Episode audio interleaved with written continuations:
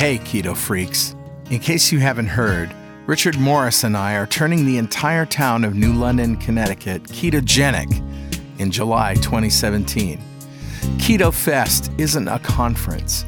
Conferences are for professionals. Festivals are for people.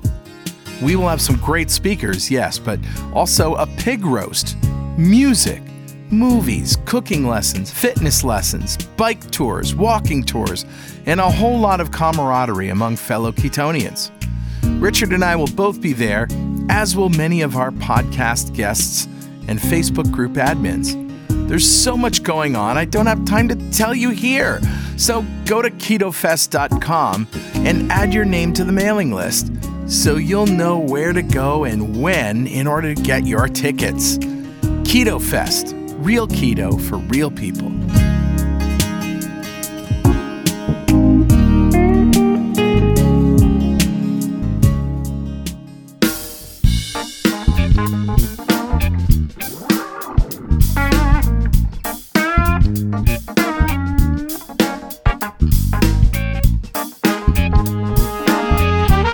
Welcome back to Two Keto Dudes. This is Carl Franklin from Connecticut in the United States. And in February of 2016, I put myself on a ketogenic diet to take control of my metabolism. In just two and a half months, I managed to reverse all my markers of type 2 diabetes with diet alone.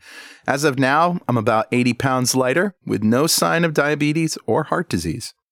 I'm Richard Morris from Canberra, Australia, and I've also been on a ketogenic diet for over two years. When I started, I was very sick with complications from type 2 diabetes. Within six months of starting a ketogenic diet, all of my biomarkers of disease had disappeared. Disappear. Had disappeared. I've, also, I've also lost about 80 pounds and have completely turned my health around. And this show is a document of my progress through ketosis and Richard's experience thriving for years. And it's been about two over two and a half. Yeah, yeah. in ketosis. And hopefully that might help a few people who are curious about this kind of dietary hacking. Yeah. We're not doctors. We don't want to give anyone any medical advice. Nope. But we are keen to share our own experiences. We're actually both software developers, so we're not afraid of a little technical detail, are we, Carl? Nah. We have done some research into our own deranged metabolisms and the science behind them. We hope to share some of that research. Where possible, we intend to put links in the show notes to cite research supporting any claims that we make. Yep. You'll probably work out pretty quickly that we are both foodies. Oh, yeah. We love to cook and we love to eat. Mm-hmm. In every episode, we both share a keto recipe that cannot be ignored. We do. So, Richard, let's start podcast episode 42 Grit. Grit. We were actually going to call it the meaning of life, the universe, and everything. The answer to everything. Obviously, a f- callback to. the answer to everything. to uh, Ga- uh, Hitchhiker's Guide to the Galaxy. Yeah, but uh, we found something more important to talk about. Yeah, this is definitely more important. Uh, before we get started, Richard, do we have any corrections or apologies from last week? last week, what did we do last week? Friends and family. It's all a blur. yeah, I think friends and family, wasn't it? Yeah. Yeah, so yeah. Uh, no, I think we're good. I think we have no no errata from that one. But if anyone finds anything in any of our podcasts, you can go back to podcast number one. If you find something you disagree with, let us know, and we'll call it out. Uh, I think what we did is mostly start conversations around, uh, you know, what to do at the holidays with your family and, and friends that uh, Yeah. come down hard on you. Yeah, that's true. Yeah. So let's recap what a ketogenic diet is. And a ketogenic diet is any diet that puts you into a state of nutritional ketosis where you Yep. are burning fat for fuel and Exactly. generating ketones, Mhm. ketone bodies. But the diet that we follow here Mm. comprises of 20 grams or less of carbs a day, incidental Yep. carbohydrates, mostly from green leafy vegetables, Sure. and maybe a few nuts. Mhm. Or whatever's in heavy cream or cheese, Mhm. and moderate protein, which scales based on how much lean body mass you have. Sure. And we use a measurement of one to one and a half grams of protein per day for every kilogram of lean body mass. Yeah, and that's worked for both of us. So yeah, And the rest of it comes from fat. that's it. All of our energy is from fat. And lately, I've been using this uh, method, which is whenever I get hungry, you know, we only eat when we're hungry and we stop when we're full. So whenever I get That's hungry, the first thing I do is I take a teaspoon of coconut oil. Nice. Yeah. And then when I'm cooking, you know, uh, I'm that coconut oil is going to work on my hunger, so that by the time Yeah. I've actually prepared my meal, I'm generally eating less. Yeah, how much food that you, you eat is mitigated by your uh, satiation levels. Yeah. So fat to satiety. That's that's it. How was your week, Richard? Yeah, it was actually pretty good. We're recording in the week of Thanksgiving. It's actually the day after Thanksgiving here. And uh, I did my quarterly blood tests today. Uh, I'll know the results next week. And you may remember that for the past three months, I've gone off all oral diabetic medication. I was on metformin, even though my doctor said I really didn't need it. I was really trying to aim for the lowest possible blood sugar readings I could, or the lowest Yeah. possible, the best possible glucose control. And uh, so I went, I went off metformin just to, I wanted to see if I could maintain non-diabetic ranges of glucose without any oral medication. Yeah. And uh, I've been doing spot tests of my glu- using my glucometer, and it's going to be tight. It's going to be close. My HbA1c for the previous quarter, the, uh, three months ago, was 5.2, and it's been like that for over two years. So it's going to be interesting to see how much higher, if any, I will be above 5.2. I may be lower. Who knows? Wow, that's great. yeah. So that's my week. How was? Wow. Yeah. How was yours? So uh, Thanksgiving here in the states was last night, actually. After you know, this we're recording this the morning after here in the United States, and uh, I had a great time. I you know I basically prepped my gravy stock the night before on Wednesday, Yeah. and so that meant I went out and I bought turkey necks. three turkey necks and I browned them up and with the femurs from the thighs that I did, you know, we we did this whole show where I I put up Spatchcocking thing. Yeah. yeah, yeah, yeah. And so I made the stock from that and uh, put it in the fridge overnight and made gravy from it yesterday. And uh, I did the turkey thighs stuffed with herbs, and I got a turkey breast, and I made low carb stuffing and Nice. cauliflower mash, and uh, yeah, I'm getting hungry again. uh, and I did Julie's German cabbage too. oh, you did? How was that? Yeah, everybody loved it. That was Nice. fantastic. Nice. Yeah, the fennel seed Yeah. and the cloves just make that pop. Yes. and cider vinegar. And I also made my Brussels sprouts. Uh, so we had three cabbages, really. We had cauliflower, we had Brussels sprouts, and and red cabbage. Nice. No complaints. All the all the high carb people didn't notice, right? Nobody noticed. They all thought it was good food. It was just good food. That's the trick. Yep. That's how you do Thanksgiving. That's how you do Thanksgiving. So, and I didn't put on any weight because I, my glucose was under control the whole night. Oh, and I also did the pumpkin mousse, and we all had a little bit of Yeah, that nice. afterwards. I mean, it was essentially a repeat of what I did before. Yep. All right. Well, before we bring Shane on, let's get to some Mail! mail.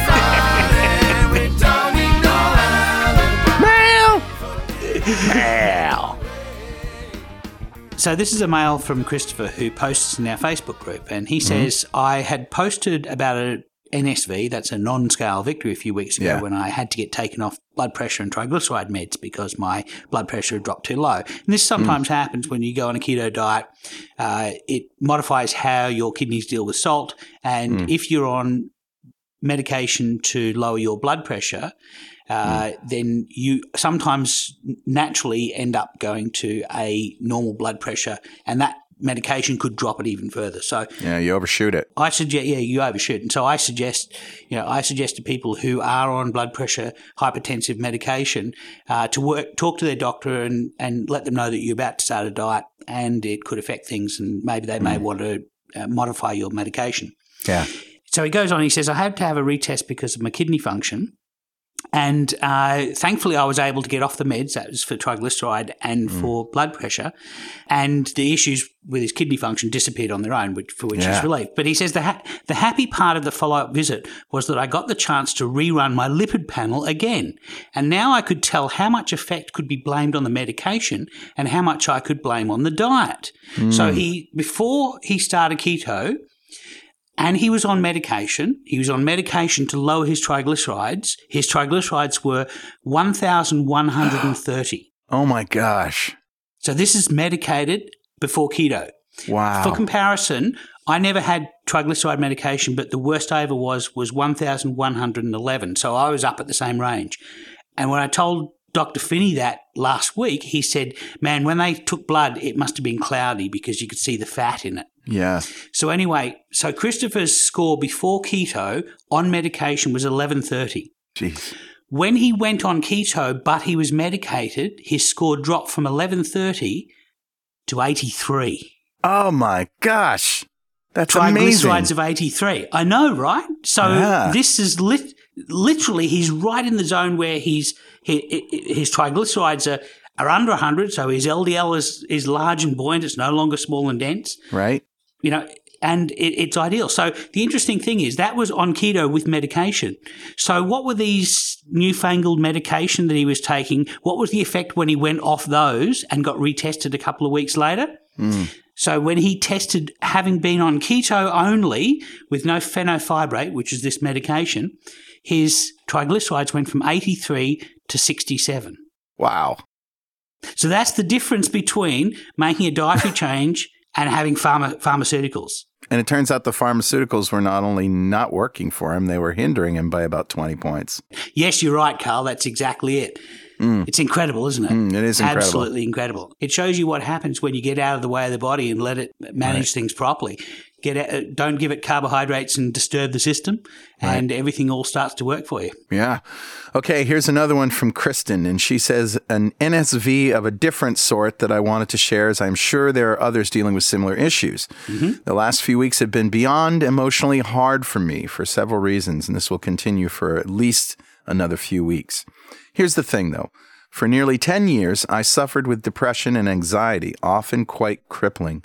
Within mm-hmm. two months of starting a keto diet, I was off all my meds. Four months in, and I am now in the best mental state I can remember as an adult. Oh wow!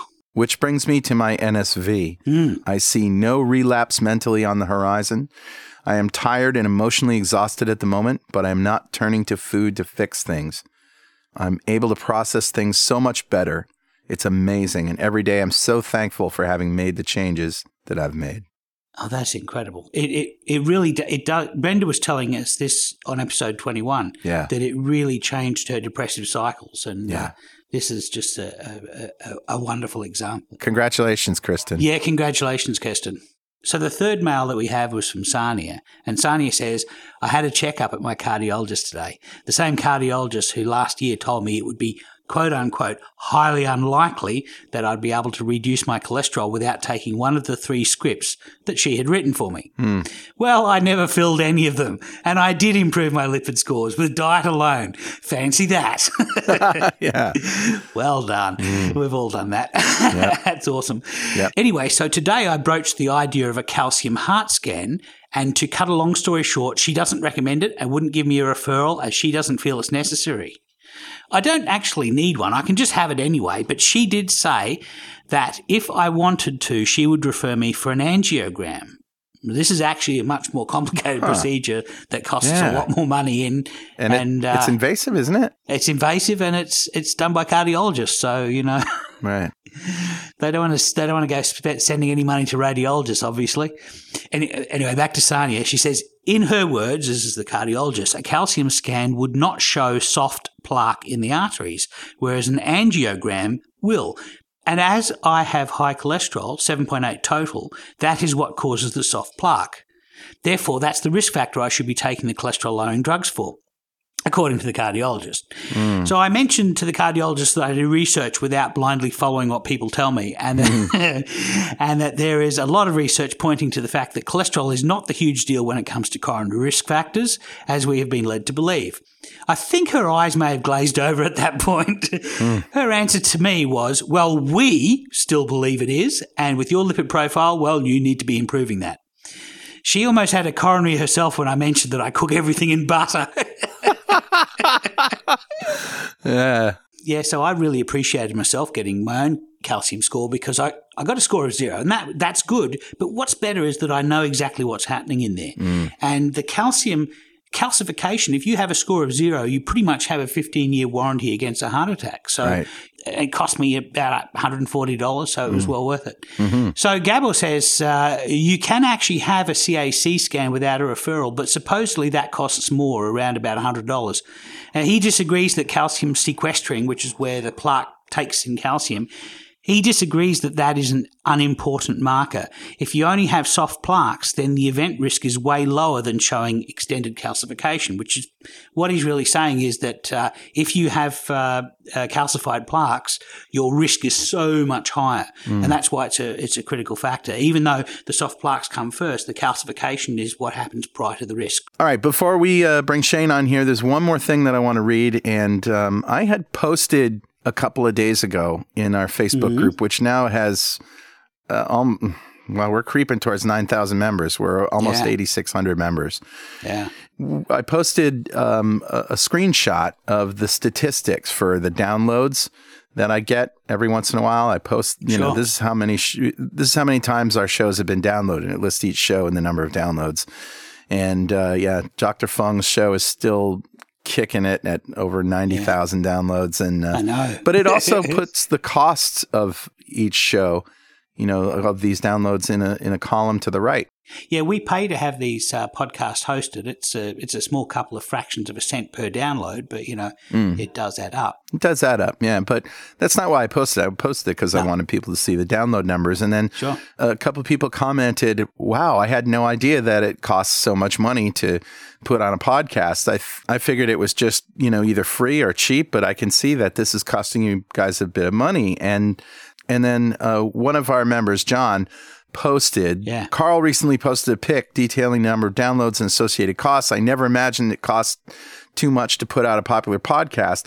And then he says, I don't know about the rest of you, but these guys have been invaluable to helping me turn my life around. I very much appreciate listening to their podcasts with without the constant advertising and shilling for donations. there are over 8,000 of us here on Facebook. I went to 2ketodudes.com and hit the donate button, and I challenge the rest of you to do the same so that these guys can continue doing what they're doing um, for the insulin resistant and type 2 diabetic community. And heck, if 33 people didn't make a donation in the last couple of days, because of that post. That's wonderful, people. We have a lot of great people in our group, uh, listeners as well as people in our Facebook group. There's prob- there are a few people in the Facebook group who've never ever heard us on a podcast, surprisingly. Yeah, right. But uh, you know, we, we we appreciated the response so much. I guess Thanksgiving is a good opportunity for us to be thankful for uh, for the community that's built up around this. I mean, we did this for us for our own benefit. We the reason that we podcast in the first place was as a commitment device to help Carl to stick to keto in the first in the in the beginning process. That's right. And then we got such a large community so quickly of people who were really getting great benefit out of it that we ourselves got enormous benefit by being able to help people. So, you know, so for us, it's it, it's uh, slightly selfish. We're, we're, we're doing it because we enjoy doing it, but we're very grateful for our admins who spread across the globe and help keep our forum going. If it was just Carl and I, we wouldn't be able to have the Facebook group of the size that we have. That's right. So thank you so much for for those who donated. And you're right, we're not going to make this turn this into a, an NPR fund drive, but uh, thank you. Uh, if you do if you do feel like donating, we will happily take your money. And that brings us to our guest today, Richard. Shane Barnbrook hails from Central Victoria, Australia. He's been doing keto for around 18 months and has lost just over 100 pounds. And Shane comes from a social work background. He spent over 10 years working with disadvantaged youth. He was a stay at home dad for the two years leading up to his accident, which he's here to tell us about. Welcome, Shane. Thank you. Welcome. Welcome, guys. Thanks. Yeah, thanks for being here. Tell us your story. Well, it started in um uh the around the first of February 2012. I was um, busy playing a computer game, so I was scoffing some leftover chicken curry that my grandmother had sent home with my wife. A scoffing in Australia is eating. right. Yeah, I'll, I'll, do the. So trans- you were pretty chuffed about it, weren't you? Yeah, yeah, yeah. I've known Richard for about ten years, so there you go. That's right. Anyway, I was um, yeah, eating this chicken curry really quickly, and I didn't notice mm. that there was half a wishbone in it, which I swallowed the wishbone. So about Oof. two days later, this was the first of my mistakes. About two days later, it got caught behind my chest, and I thought I had indigestion, which I'd never had indigestion before. So I took a heap of antacids. Now, apparently, the um, the acid in your stomach can dissolve chicken bones, but because I had the antacids, didn't dissolve the chicken bone. And Oh. it, it continued down through and it um ended up that was a Monday night and by the Thursday night I passed it, but I started feeling really sick.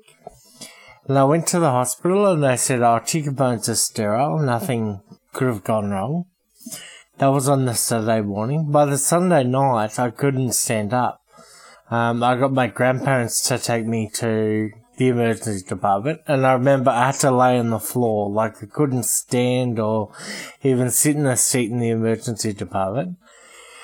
Um, and the last thing I remember, they took me into the emergency room, and I remember projectile vomiting about three meters. That's impressive. Oh my gosh. Yeah, I was sitting on the bed and I hit the wall at the opposite side of the cubicle.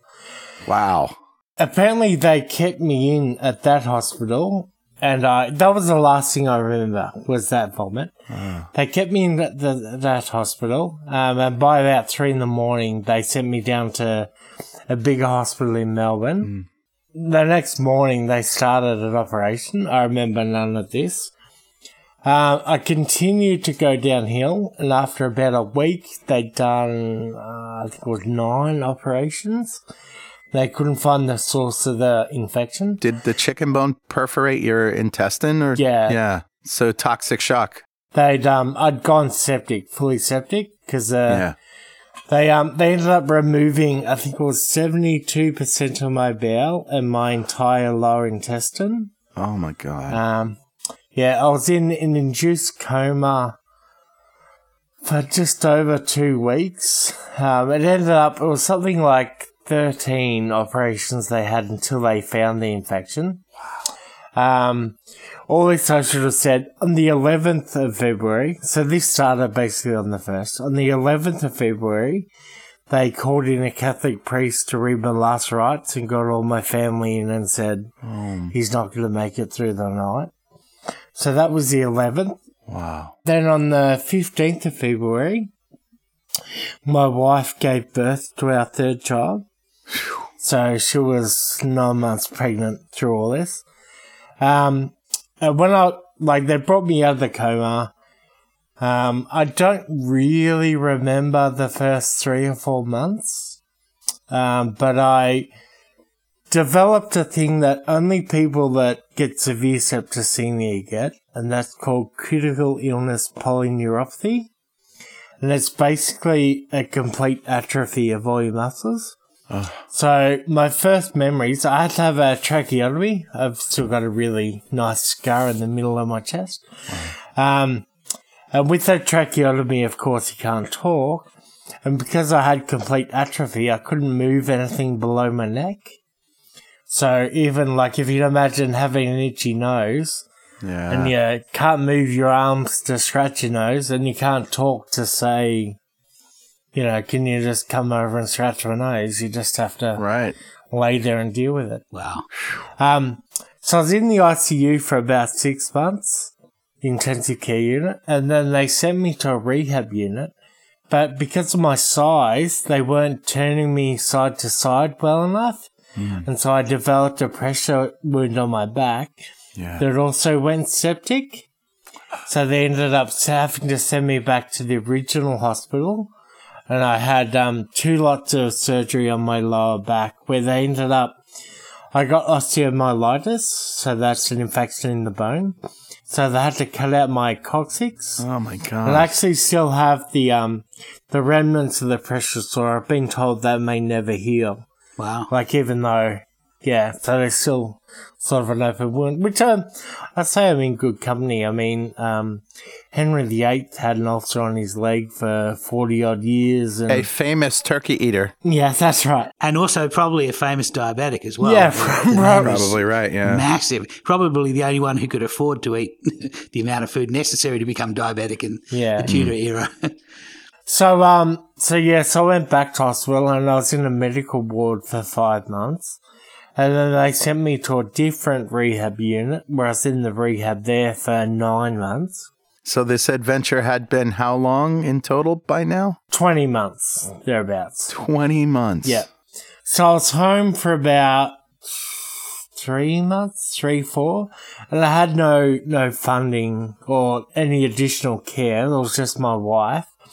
And so she ended up Um, she's got calcifications on her shoulder, a ligament tear on her hip, and a stomach hernia So so what what what was that caused by? from having to move me around because I couldn't. I still didn't have enough function to roll in Oh. bed or um because I Wow. Couldn't get in and out of bed at that stage. Wow. So she'd have to hoist me out of the wheelchair, push the hoist over the bed, lower me down. Oh jeez. Before all this happened, Shane was Shane was big but but active and mobile, and you know, Yeah, he yeah. didn't ha- have too many problems. But but once all this happens and you're now immobilized, Mm-hmm. he he literally could not move himself below his neck, and so he had to have Yeah. somebody sort of move him from side to side of Yeah, the bed just to relieve pressure. Yeah. and that pressure of doing that.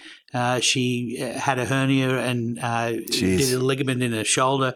You know, she, she's a big, solid, strong girl, but you know, Shane's a big lad. Yeah. So yeah, Well, Right. well, on that, for that um, 20 months that I was in hospital, they had to move me every two hours. That was all through the night.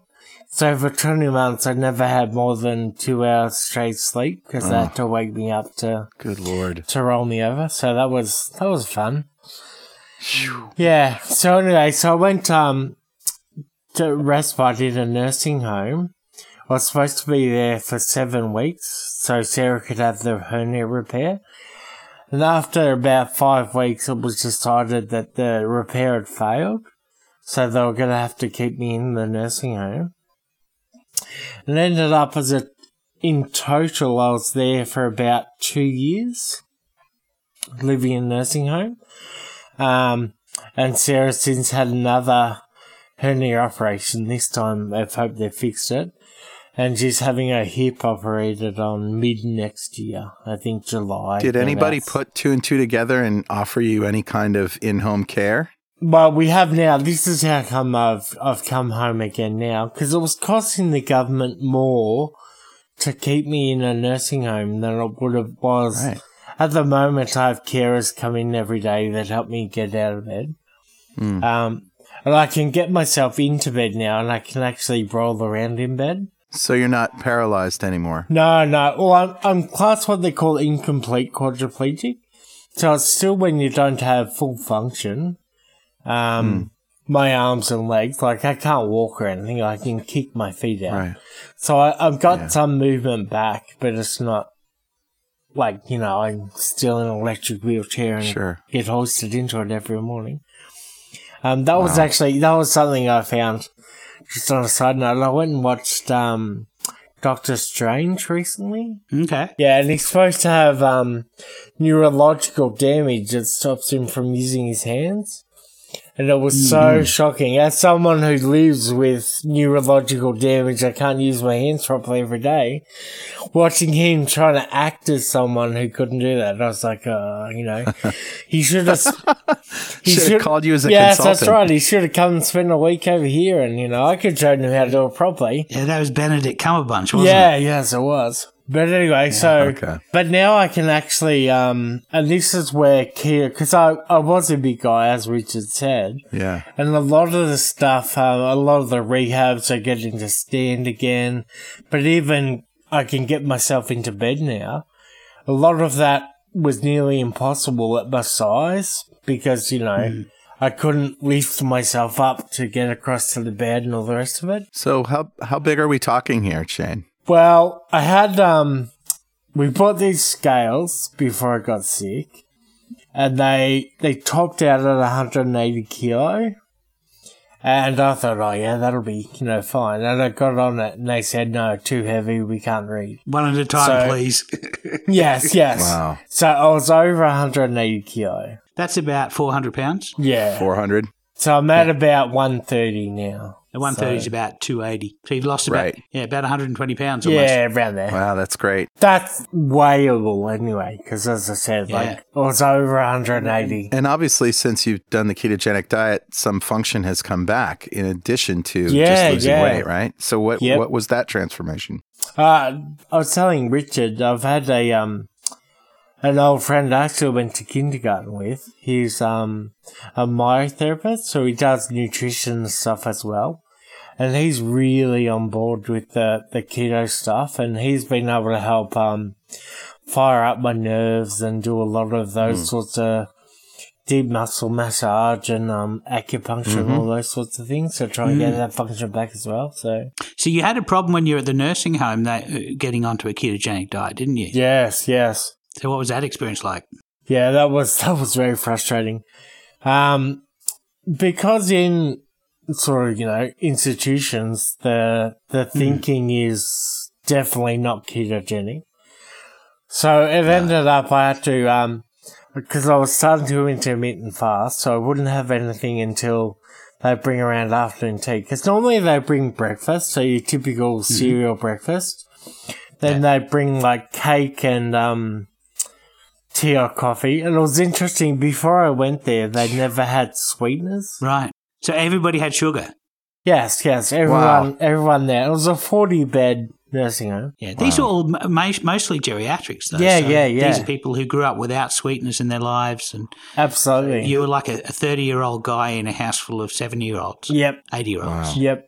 Jeez. So I, um, yeah, I used to have, they used to send down two boiled eggs for afternoon tea, and then I'd have a, a protein shake or a tin of tuna or, you know, mix it up for something to have for, for tea. So that's how I managed to survive. and yeah, now I'm home and having proper cooked. Real food. Yes, we just got four chickens that have just started to lay, so Wow. we, we have our own eggs coming in. Ah, fresh eggs, so awesome. Yeah, yeah. And you guys grow a lot of your own food, don't you? Yes, yes. We've just put in a huge. Um, I actually just posted in the kiddo group on a reply to Brenda's. We just put in a Hmm. huge. We basically turned our front yard into a veggie garden, so Nice. got all all Yeah, sorts of different nice. things growing. you do the same too, Richard, right? You grow a lot of we stuff. do. We do. Yeah. Warrigal greens and uh, potamarins and uh, uh, silver beets and uh, tomatoes. A lot of herbs as well. We, we we use a lot of fresh herbs. Herbs are probably one of the easiest things to grow. I mean, you can have black you can have black thumbs. You could be notorious for Yeah. killing plants and and still grow herbs. they take punishment. Yeah, we had um Sarah. We because we buy cheap cheap cuts of meat, and one that's um really cheap is chicken cutlets. They're just the yeah. So Sarah, we buy them, and she just roasts them, and we picked our own um like a lettuce spinach mix, and like there was no better no better meal than your homegrown lettuce and spinach mix with some freshly roasted chicken. I can tell you, it was amazing. Delicious. Yeah. Yeah. So yeah, I can um transfer myself now to into bed. Um, I haven't quite got the because I can't sit up properly yet. So Right. once I can actually sit up on my own, well then I'll be able to transfer out of bed. So But I notice your fingers work and you're Yeah. actually using the computer. yeah, Yeah. yeah, yeah, I can type. Um, which And when did that function come back? Um, it was probably only about two years ago, so it's almost five years. So that come back about two years ago. Yeah, well, slowly. Okay. Like when my hands first come back, I could bend my fingers probably at about forty-five percent, uh, 45 degrees. I mean, and now I can bend them all the way, like my fingertips can touch. You can make a fist now. Yeah, yeah. Yeah. So. Wow. And do you think that will continue to improve? It will continue to improve, but at what level it'll like I'll never get back to being, Got it. you know, an, a regular walking around No, kind no, of sure, person. But sure. um yeah, I'm sure it'll it'll continue to Did you have inflammation that was exacerbated by your condition that that uh, went down after you started a ketogenic diet? Oh, definitely, definitely. Especially with the um the rehab I used to get because you sit still constantly, you have a lot of swelling and stuff, particularly in your lower legs and just sitting still. Yeah. So keto has definitely helped a lot with that and a lot with my ankles and feet in particular. Yeah, that's great. And how's Sarah doing? Yeah, she's doing really well. As I said, she's entertaining tonight, so she's not around. But Yeah. for her, the inflammation has been a huge thing with the ketogenic diet.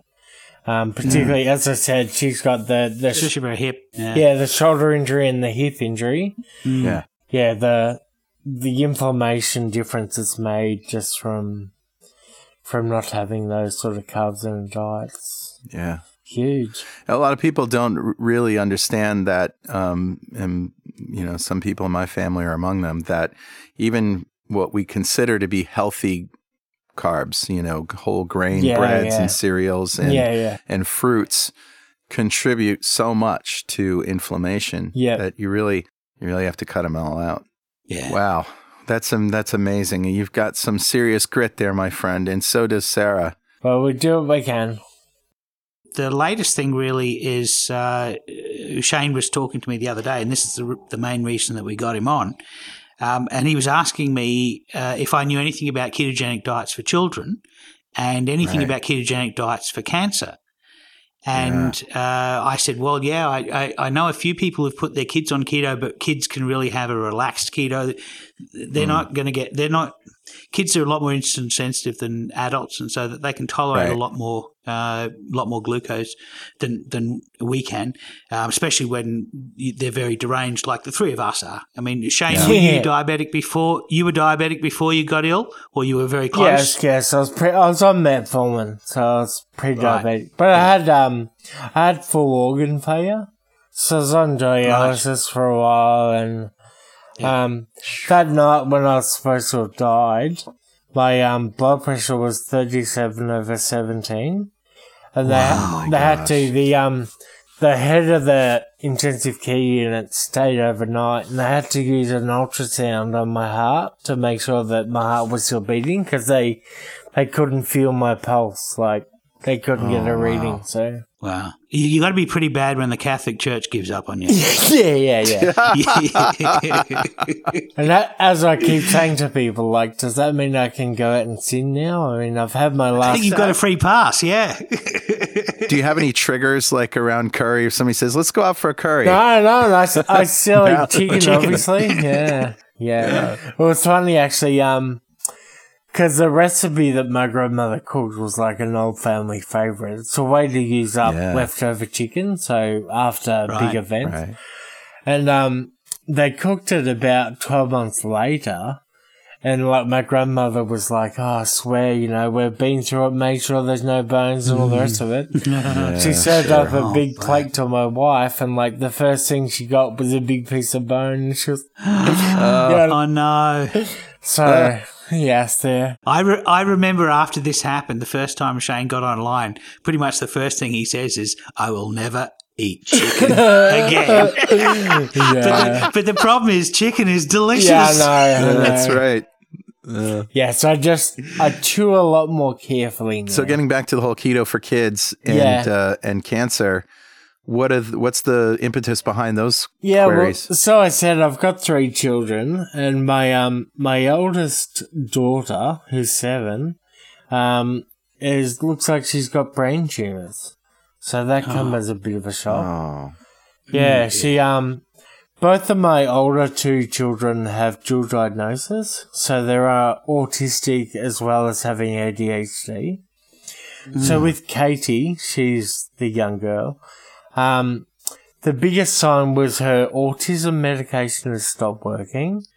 Um, she put on about eight kilos in a month. Wow, that's a lot for a kid. Yeah, yeah.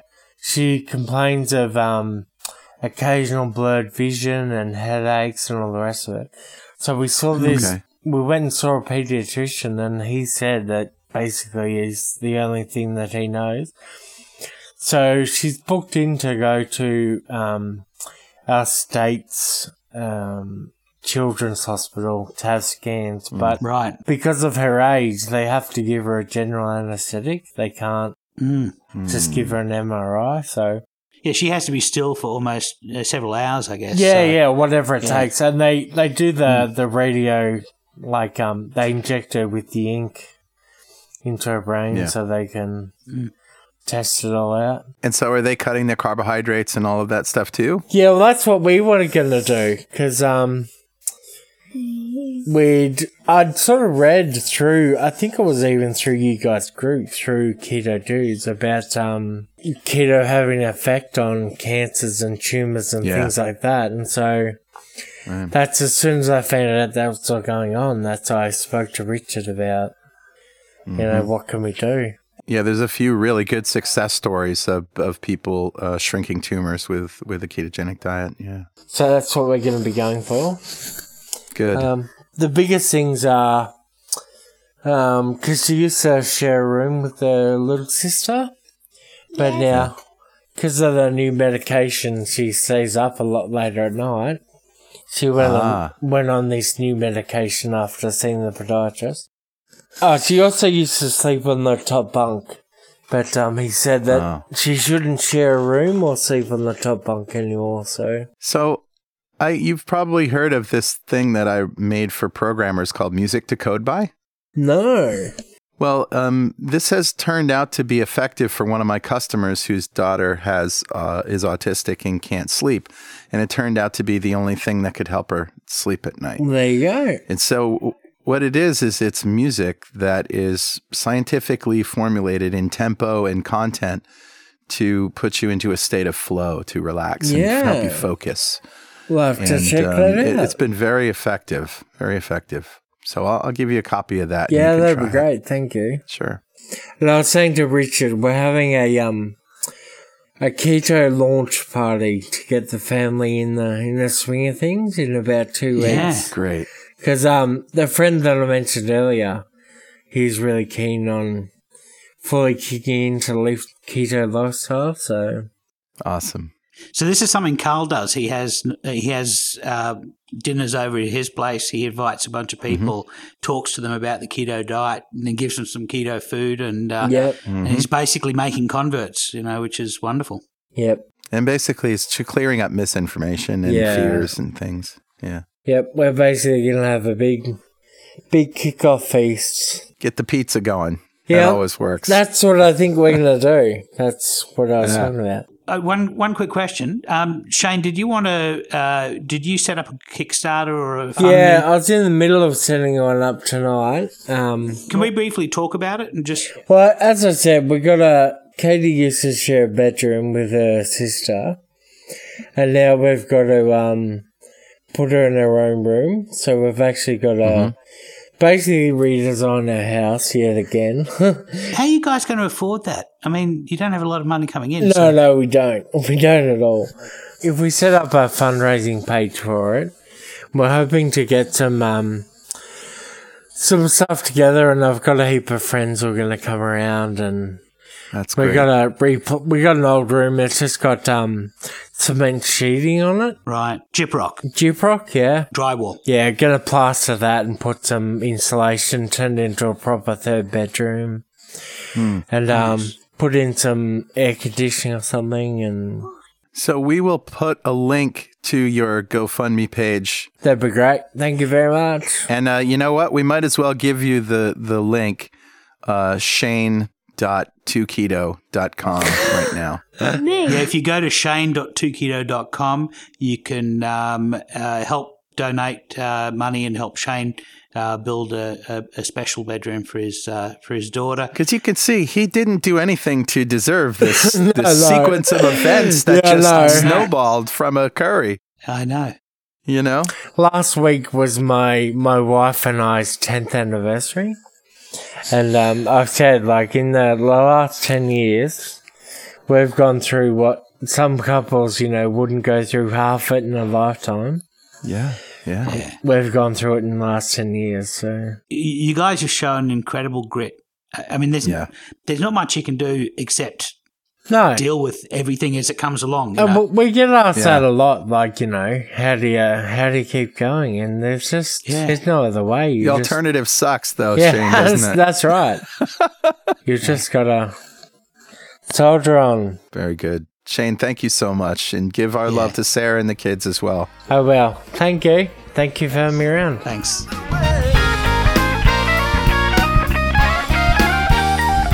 Wow, Richard, what a great story. Thank you for bringing Shane.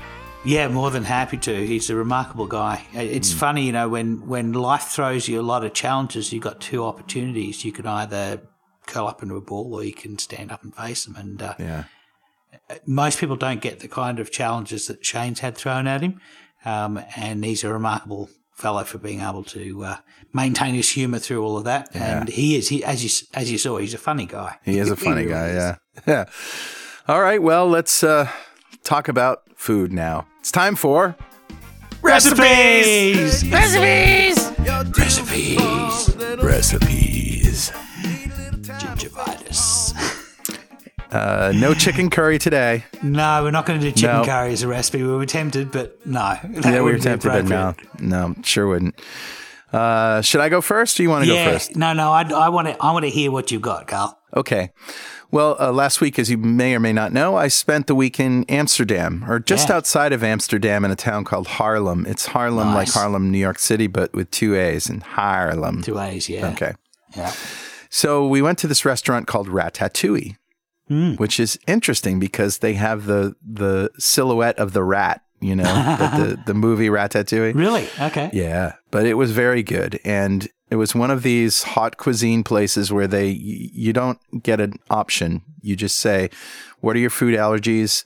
and then they bring you Something. you know, course after course after course. And Wow. uh, they were very accommodating, by the way. Um, people who had various intolerances or whatever, very happy to do ketogenic. And uh, I had all sorts of great food. But the best part of it was this perfectly cooked egg. Mm. And I said, How did they do this? And she says, Yeah. 63 degrees Celsius, obviously, Yeah. for three hours in a water bath in a Nice. sous vide. So describe the egg for me. Was it in the shell? Oh no, no! It was it was on top of uh, some other stuff, which includes some smoked meat and things. But the egg itself was perfect, and when I say perfect, like it was r- still runny, it still oozed, but it was thick. You know what I mean? It was So the in, the outside of the egg was solid. It had set. Yeah, the white. It wasn't solid. It wasn't you know solid like a hard boiled egg is solid. Okay. Yeah, it yeah. was just perfect. It was it, it was just like you, not too solid and not too runny. nice. And I can't describe it any other way. It was just perfect. And the, the egg yolk ran slowly, but it was thick. You know what I mean? It, it, it- Hmm. yeah. it hadn't set, so it was solid, and yet it wasn't just runny. It was, I, It I wasn't can't raw. describe it. It was perfect. Yeah. It was Cooked, perfect. but still. Yeah. Yeah. And so so I found this website at seriouseats.com, which is sous vide 101, all about eggs. And I'm going to link to it because they did the hard work of trying different temperatures and different times and describing and taking pictures of the eggs at different temperatures and different times. Yeah, I've actually got their book, the Food Lab book, and it's it's remarkable. It goes through a lot of uh, of the they've done done experiments of uh, cooking steaks the same way, and you know eggs tem- uh, for different temperatures and different times. It's they've done a lot Yeah. of a lot of the the legwork really. So I've decided on uh, 63 degrees for one and a half hours, and that I'm, I'm going to try that. I haven't done it yet, um, but um, I found this website, and I have a uh, sort of a poor man's sous vide, as you probably heard in a previous show. The dork food. Yeah, it uses a crock pot and this device called a Dork Food um, Regulator, which is essentially a little pl- thing that you plug the crock pot into, and then you plug this thing into the wall, and it with a temperature sensor turns the crock pot on and off to regulate a temperature that you set. Right. So I'm going home right now and try this, and I'll let you know next week what happens. Mm, nice. Yeah, so that's my recipe. What do you got? Yeah. So I've actually got uh, probably the first or second recipe I ever put on my own blog, um, and this was um, uh, a recipe. It's actually a slow squid, and it's a recipe from Raymond Blanc, who's a famous TV chef. Wait, he's a famous French chef. He's a, Okay. I think he's got two two hats, and he's taught multiple three hat uh, chefs, and so he's a he's a he's a uh, really uh, one of the top French chefs, and does a lot of videos. Uh, you'll find be able to find them on YouTube. and We'll, we'll link to a couple of, of examples. Um, and where he hmm. explains the science and the mechanism of cooking.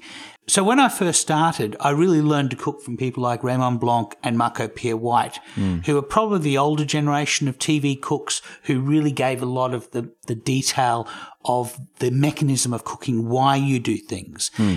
A lot of the modern TV cooks like uh, Jamie Oliver, Emeril Lagasse, they show you a recipe, they get it on the plate, and they give Yeah, you yeah. enough information so that you can get it on your plate as well. But these older chefs all explain to you why they do what they do, and I f- Okay. I find that fascinating. I'm I'm uh, attra- attracted to the to the science of cooking. Sure. So anyway, he he talks about uh, uh, this recipe. For, it's a slow squid, and basically, squid's interesting. You, there's two ways Yeah. to cook squid. You either cook it very quickly, or you Hmm. cook it for hou- for an hour. No in between. If you cook it in between, it's like cook making rubber bands. Yeah. it's like eating rubber bands. I've had a cuttlefish at a local Thai restaurant, and they cook it quickly. Right. Obviously, they have to, yeah. and uh, Yeah. it's rubbery, and but you know they like it. It's tasty, but it's rubbery. They cook it a bit too long. But if you if you cook it for like 15 seconds, it's it's delicious. If you cook it for 30 seconds, it becomes rubbery and it stays rubbery f- until about 59 minutes and 30 seconds and then it becomes uh, wh- what it ends up becoming is the the collagens in the um, in the muscle break down and they turn into gelatin and the mouthfeel is almost like it's kind of similar to silken tofu. Oh. But the the the, diff, the amazing difference is the the flavour. You know, quick squid f- deep fried is usually sort of lathered in salt and pepper because it has almost no taste. Right. It's just a it's just a vehicle for for for currying um, mayonnaise or whatever Mm. it is you're dipping into it. Mm-hmm. But but squid when it's slow cooked develops a really interesting seafood flavour, which is quite delicious. wow, I'm gonna have to try it. Yeah, so this is essentially it's it's really a stew, and so what you're doing is you're starting off with about uh, half a kilo of squid tubes, and three three tubes was almost exactly 500 grams, half a kilo. So um, that's about what you want, and I guess about a pound of uh, a pound of squid tubes. Sure. And um, so what you do is you clean the the skin from the outside of the tubes and you remove the spine. That's like a little bit of cartilage that's down the middle of them. And then you open the tubes and with a sharp knife, you just score the squid tubes every sort of um, quarter of an inch. On the outside, right? Yeah, about a half centimetre on the outside. That's right. And then you turn it 90 degrees and you repeat it again. And what you end up with is a, a crisscross pattern of uh, scoring. Right. And then um, you cut the tubes into equal size rectangles, about uh, 15 centimetres by 5 centimetres. So I guess it's about, uh, uh, what, 3 inches by an inch kind of uh, rectangles. And what's going to happen is when they cook, they're going to curl around and they're going to, it's going to leave a nice, attractive sort of look to the look to the dish. What I do is I reserve a, two pieces to fry at the end, and I'm, I'm going to quick fry them and then just pop them on, on the top of the stew as a garnish.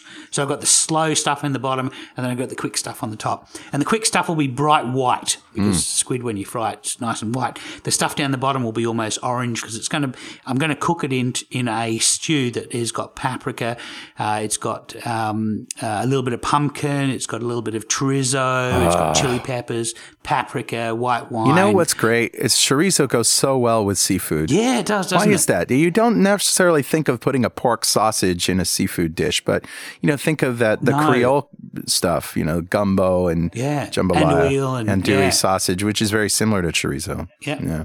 Yeah, I chorizo. I have chorizo a lot with uh, with shrimp or prawns. It's delicious. Mm. Yeah. It really is good. Yep.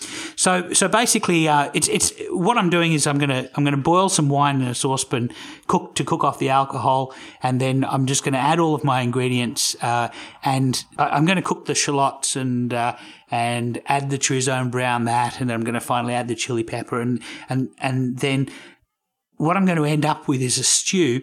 Put the um, the rectangles of squid in the stew, and I'm going to cook it for about for about an hour. Nice. Yeah, so and I'll do it on a slow heat. I won't put it on a hot heat. So maybe my uh, my my uh, stove goes around six units. I'll probably put it number one and number two.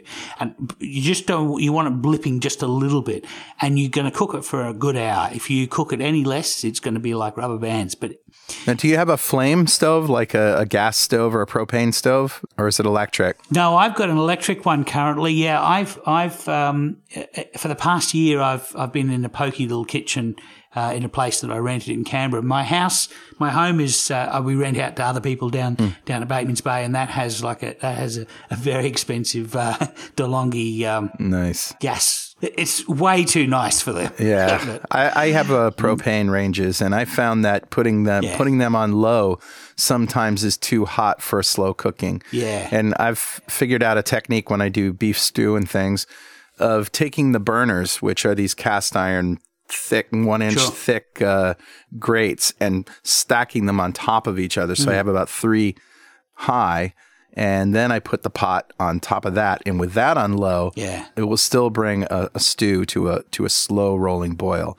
So you kind of just have to be careful. Yeah, you can actually get. Uh, we have a hexagonal metal plate that we use in that scenario, and it's got dimples in it, and it raises the pot off the Hmm. off the surface, and so you then end up getting an indirect heat, or I guess a radiated heat Radiant from the. heat, yeah. So the plate sit the plate sits on the fire on the propane burner, and then it's got these dimples that hold the pot up a little bit, Hmm. and then the pot gets the radiated heat So this sounds really good. Um, how do you serve it?